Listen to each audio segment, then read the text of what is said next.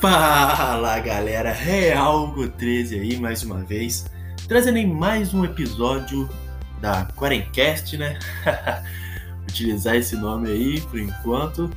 E o episódio de hoje, é, o tema vai ser o seguinte: PlayStation 5 versus Xbox Series.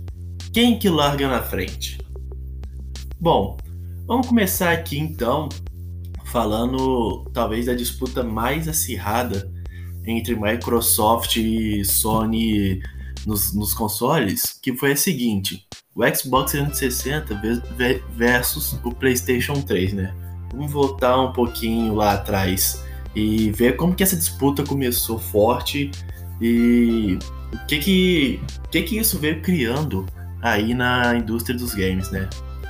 Bom, é, muito se fala que o Xbox só venceu é, essa disputa particular entre ele e o PlayStation 3 pelo fato de ter o desbloqueio, né? Porque é, no Xbox você conseguia muito fácil desbloquear ele, consequentemente você tinha como comprar os seus jogos piratas, né? E poxa, não tem nem comparação o preço de um jogo pirata com um jogo original. Então muita gente acha que, que o Xbox 360 ele foi mais popular é, por causa disso. Porém, é, não é só esse o fato. Acredito sim que tenha sido um dos motivos, mas isso se dá principalmente em países mais subdesenvolvidos ou não desenvolvidos, que, que, é, que existe essa, essa questão do, do desbloqueio e dos jogos piratas, né? Por exemplo, no Brasil, era fácil você encontrar alguém com Xbox 360 ou PlayStation 2 até desbloqueado. Só que em países como Estados Unidos ou países da Europa, é, essa prática não é tão comum. E mesmo assim, o Xbox 360 ele foi um pouquinho, digamos assim, mais popular que o seu concorrente na época, o PlayStation 3. É, isso se dá por alguns fatos. Um deles é porque o PlayStation 3 ele não performava tão bem quanto o Xbox 360. É, e isso não foi só no seu lançamento. O PlayStation 3, durante sua vida útil, ele apresentava muito mais problemas de performance e de duração do que o Xbox 360. Outro motivo, que eu acho que aí foi onde o Xbox 360 se sobressaiu bem melhor sobre o PlayStation 3, foi, foram seus serviços online, né? O PlayStation 3 ele tinha problemas muito grandes com, com servidores, é, sempre tinha queda nos jogos, é, questão de conexão, enquanto o Xbox 360 ele sempre performava muito melhor em relação a isso. O Xbox ele parece que ele já foi produzido é, para funcionar melhor na questão do online. E foi justamente na época de consoles em que o online estourou nesse meio, né? Claro que já é estourado no PCA muito e muito tempo, só que nos consoles veio a estourar justamente no Xbox 360 e PlayStation 3, principalmente com COD, BF. E ali onde o console funcionava melhor no online, certamente você teria uma grande vantagem nessa disputa. Só que na questão da, da das vendas, o Xbox 360 ele não ficou na frente do PlayStation 3, por incrível que pareça eu tenho os números aqui e o PlayStation 3 ele vendeu cerca de 87,4 milhões de, de consoles e o Xbox 360 vendeu cerca de 84 milhões. Ou seja, ficou muito próximo na questão das vendas. Só que mesmo tendo essa venda maior que o PlayStation 3, é, quando acabou lá a geração, a, a, sensação que teve, e não foi só a sensação, foi realmente isso que aconteceu, foi de que o Xbox 360 ele se sobressaiu nessa disputa com o PlayStation 3. Ele saiu mais forte, digamos assim, a Microsoft saiu maior ali do que o PlayStation 3. Agora, vamos passar para outra geração antiga aqui, né? Que foi o PlayStation 4 versus o Xbox One. Bom, aí a gente parece que, que vê que a Sony aprendeu um pouco, né? E já fez um PlayStation que performou bem, com bem mais segurança do que foi o PlayStation 3. A questão do hardware ali, o Xbox One, principalmente com as suas últimas versões, tem um hardware superior ao PlayStation 4, mas assim, não é algo gritante, da mesma forma que o Series agora tem um hardware superior ao PlayStation 5, mas não é nada gritante. Eu acho que o hardware, é, quem se preocupa muito com hardware, é, acho que vai preferir já ir pro PC do que do que ficar nos consoles. Veio o PlayStation 4 e o Xbox One, e nessa geração, acho que nós temos a sensação de que o PlayStation 4 sim venceu. É... Primeiro, porque teve o que eu mencionei, né? Parece que a Sony aprendeu. O PlayStation 4 ele tem uma performance bem estável ali, não apresenta muitos problemas. Apesar do Xbox performar um pouquinho melhor, só que não é não é lá nada gritante.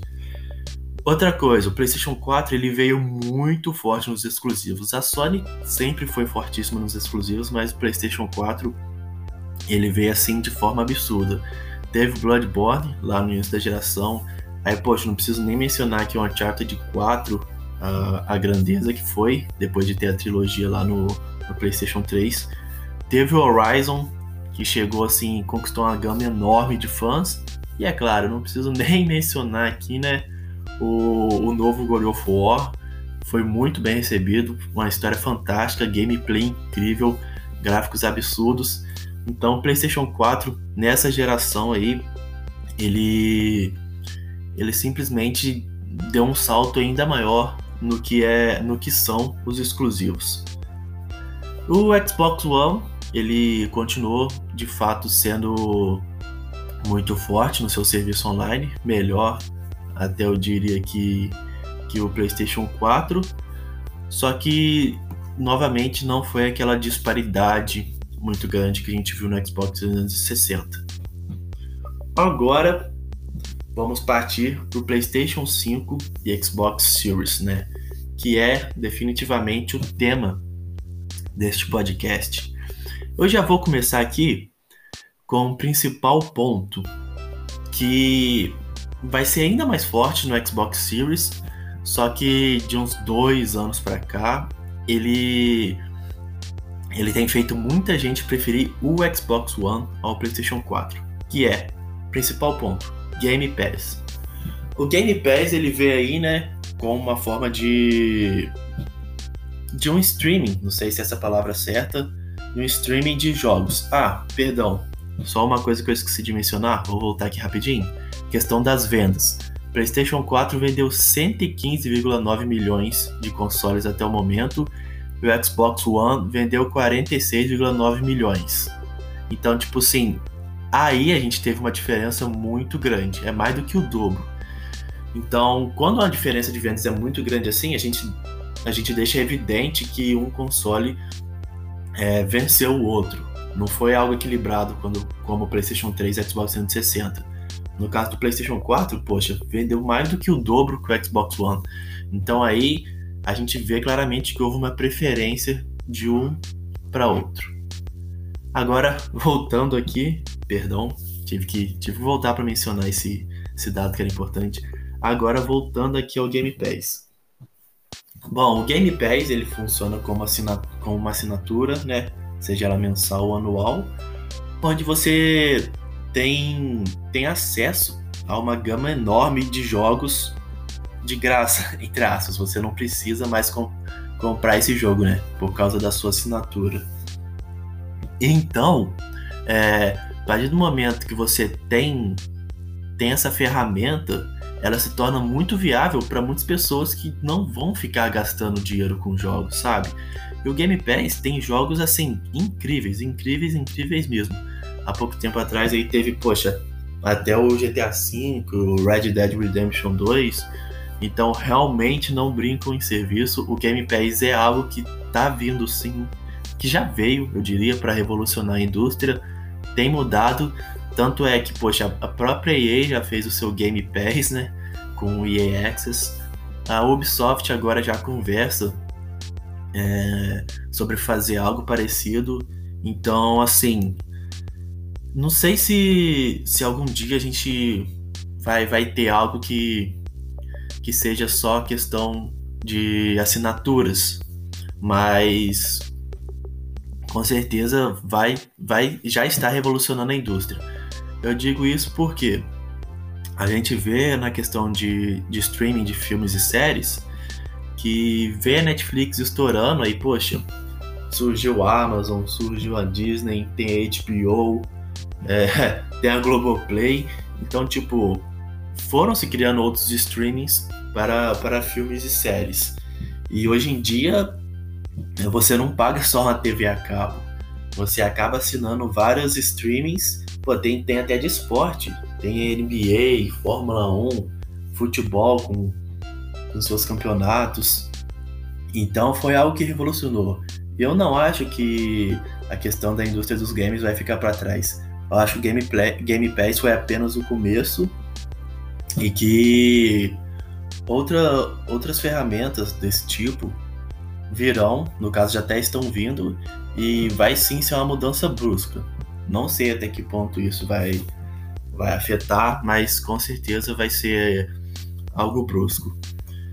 No caso, então, temos o ponto mais forte da Microsoft aí, que é o Game Pass. Ele já, já é grandioso e tá vindo de forma ainda mais grandiosa, né? A gente teve a E3 aí e na, no, na conferência da Microsoft, muitos jogos foram anunciados e, tipo, só três não, não sairiam direto na Game Pass. Só três que não teriam seu Day One ali na Game Pass, sabe? É, então, tipo, tem jogos grandiosos já sendo lançados direto lá na Game Pass. Poxa, falei Game Pass umas 300 vezes seguidas aqui. É, isso é algo que tem que ser prestado muita atenção e com certeza já está impactando na, nessa disputa entre Microsoft e Sony. Outro ponto aqui é que ambos possuem hardwares fortíssimos. PlayStation 5 e Xbox Series a gente viu que tá vindo bem forte nessa questão. Os primeiros jogos a gente já viu que estão com desempenho incrível, com gráficos sensacionais, mas o Xbox ainda assim tem sua vantagem. Eu acho que questão do hardware, a Microsoft sempre vai vencer a Sony, não, não tem jeito. Outro ponto aqui, o PlayStation 5 ele aparentemente, vou frisar bem essa, essa, essa, essa palavra aí, aparentemente não será tão forte nos exclusivos como foi o PlayStation 4. Por quê? A gente já tá vendo aí, de um ano e meio para cá, mais ou menos, um ano talvez, que os exclusivos Sony estão saindo agora para PC também, né? A gente já teve o Horizon, teve o Days Gone, Death Stranding, e a tendência para os outros jogos certamente vai, vai ser essa. O Ghost of Tsushima recentemente perdeu seu selo apenas para PlayStation, é, e ao que indica ele também vai sair para PC. Então, no PlayStation 5, a gente vai ver então seus jogos exclusivos Sony saindo para o console e sei lá, um ano ou um pouco mais depois ele vai sair para o PC. Então, muitos daqueles que compram o PlayStation só pelo fato dos exclusivos, ele talvez vai repensar melhor e caso tenha uma, uma boa condição de grana, ele vai querer montar o seu seu PC ali, que vai poxa, poder ter uma gama enorme de jogos, performar melhor que qualquer console e um ano depois do lançamento de um exclusivo de um exclusivo da, da Sony, ele vai poder jogar esse exclusivo no, no seu PC. Ele só vai preferir o PlayStation na questão dos exclusivos se ele quiser jogar o jogo realmente no dia do seu lançamento. Mas eu acho que essa questão dos exclusivos já tá bem. já não tá tão forte assim no PlayStation, igual foi na, nas gerações passadas.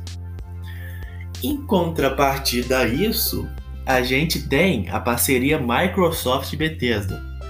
E como, como já foi anunciado na E3, o Starfield, que é um jogo que vem sendo bem hypado pela Bethesda, vai ser exclusivo Microsoft.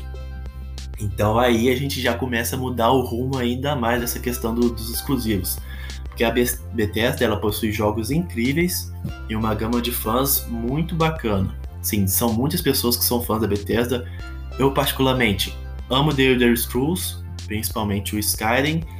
E se The Elder Scrolls 6, que sabe-se lá quando vai vir, for um exclusivo Microsoft, poxa, isso vai pesar muito em uma escolha futura minha, mas vai pesar muito, muito mesmo, porque, cara, eu não consigo me imaginar não jogando esse jogo, de verdade, porque eu sou muito fã da franquia.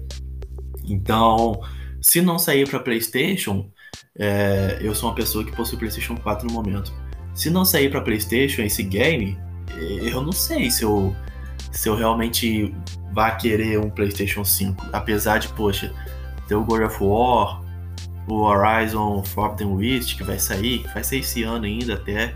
E fala-se um Uncharted 5, que são franquias assim que eu amo muito, mas a questão do The Elder Scrolls para mim é mais forte, então vai ser complicado isso aí.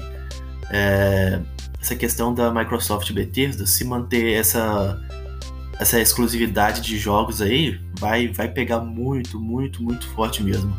O próprio Starfield, poxa, é um jogo que eu gostaria de jogar, mas vai ser, além de ser exclusivo nova geração, né? Vai ser um exclusivo Microsoft.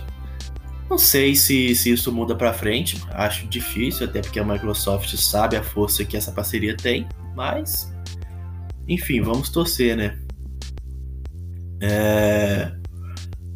Fechando então aqui, vamos, vamos manter um, essa questão do, dos podcasts bem curtinhos, né? Para não, pra não encher muito linguiça, sendo bem direto ao ponto. É, vou mostrar aqui, vou falar, melhor dizendo, o número de vendas atuais destes games. O PlayStation 5 atualmente com algo em torno de 7,8 milhões de vendas. E o Xbox Series está com algo em torno de 2,8 milhões. É uma diferença bem grande, são 5 milhões de vendas aí. aí e mostra que, que aparentemente o PlayStation 5 vem vencendo o Xbox Series nessa largada aí, né, de, de geração, eu diria. Eu acho que se for colocar entre pontos fortes aí, na comparação entre os dois, eu acho sinceramente que a Xbox está levando vantagem. A gente tem que levar em conta também que foram lançados dois Xbox, né? O Series X, que é o principal é, atualmente, né? É o mais forte, o mais potente. E tem o Series S. O Series S é um console bem fraquinho. Muita gente fala até que é um console de antiga geração, mas que vai portar jogos da, da nova geração. Só que não deixa. Perdão. O Xbox Series S não deixa de ser algo muito útil e viável para aquela pessoa que não tem uma condição financeira muito grande. Nem sei se, se é certo falar isso. Mas vamos lá, uma condição financeira bacana de comprar um Series X no momento. Poxa, o Series S está quase a metade do preço do Series X. Então, acho assim, talvez em locais como Estados Unidos e Europa, o Series S não vai sair tanto, não vai ter um rendimento tão bom. Só que, poxa, locais como Brasil, Argentina, Uruguai, outros países assim que não possuem uh, a condição monetária da sua população muito forte, o Series S certamente ele vai ter uma função grandíssima. Ou seja, a Xbox já lançou aí dois, dois videogames para nova geração e cada um com a sua funcionalidade ali e tipo no fim das contas ambos assim vão abranger uma uma gama maior de usuários. É, ambos assim conseguem chegar em mais locais do que o PlayStation 5 vai chegar. Então, já é um ponto importante aí da, da Microsoft em relação a essa largada aí. Já teve a conferência da E3, que, tipo, talvez tenha sido a única que prestou. A Microsoft já, já mostrou ao que tá vindo aí para para essa nova geração. Em contrapartida, a Sony não, não, não teve sua conferência na E3, né? Tem a questão do Game Pass, como mencionei anteriormente, que já está forte, que a tendência é, é aumentar ainda mais isso aí. A Game Pass tem uma parceria com a EA, né? Que é, que é o EA Access. Então, tipo, todo jogo que sai na EA Access automaticamente vai sair na Game Pass.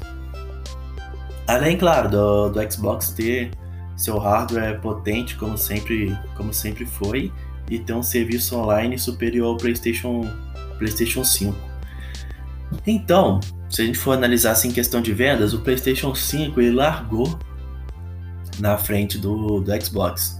Tem 5 milhões a mais de vendas, mais do que o dobro de vendas do, do Xbox Series. Mas se for colocar os pontos aí positivos, aparentemente o Xbox vai dar uma crescida daqui para frente vão se apoiar muito na Game Pass e acho que esse é um ponto que a gente tem que tocar sempre mesmo.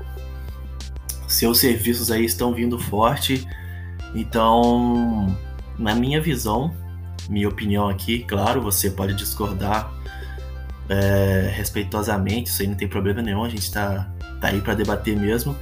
Na minha opinião, essa geração aí não vai ter uma disparidade tão grande como foi a antiga, onde o PlayStation 4 vendeu muito, muito mais do que o Xbox One. A gente pode dizer que o PlayStation 4 realmente venceu o Xbox One.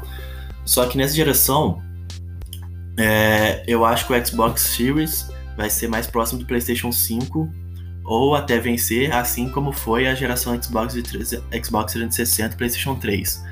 Acho que em algum momento é, esse número de vendas vai se aproximar. se não se aproximar, ferrou, né? Errei na projeção. Mas ainda acho que vai se aproximar e acho sim que no final é, o Xbox vai sair assim mais forte do que o PlayStation do que o PlayStation entrou nessa geração. E acho que a gente pode mencionar aqui também, né, por último, o fato de que a Sony ela não tá no momento bom assim. Não só na questão dos games. Acho que a questão dos games é, é o que tá salvando até a Sony. Mas quando se fala de, de outros produtos tecnológicos, a Sony vem passando por um, por um problema financeiro bem grave. Então é assim, é se apoiar na questão dos games e tentar dar o melhor para para isso não atrapalhar futuramente, né? Porque já pensou uma uma próxima geração só com com videogame do, da Microsoft sem um videogame da Sony? Imagina não ter um PlayStation 6. Seria tipo bem triste assim para a indústria.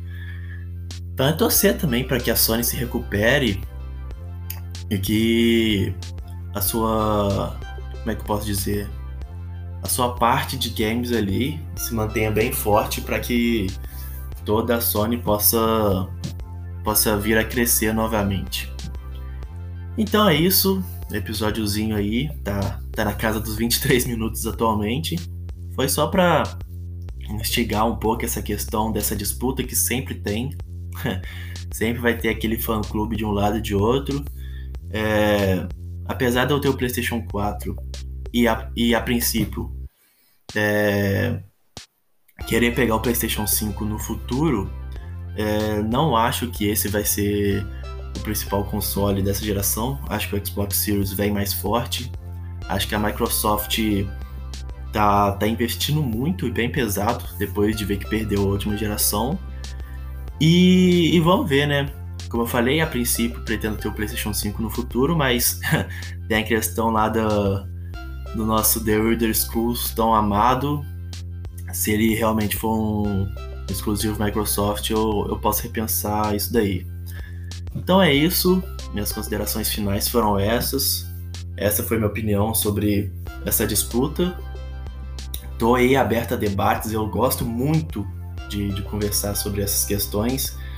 Então, você que ouviu, você que gostou, se quiser também dar uma dica sobre algo, se quiser falar algum erro que possa que eu possa ter cometido aqui, sinta-se à vontade, só via mim. E é isso. Qualquer coisa, toma aí. Muito obrigado pela, pela presença aí, por escutar este podcast. E convido vocês a seguir aí a Quarem Games no Spotify, acompanhar os podcasts que vão sair sempre nas terças-feiras. Se algo ocorrer de não sair na terça-feira ou se tiver algum episódio extra em outro dia, vou deixar sempre avisado. Então é isso, pessoal. Muito obrigado. Espero que tenham curtido e até mais.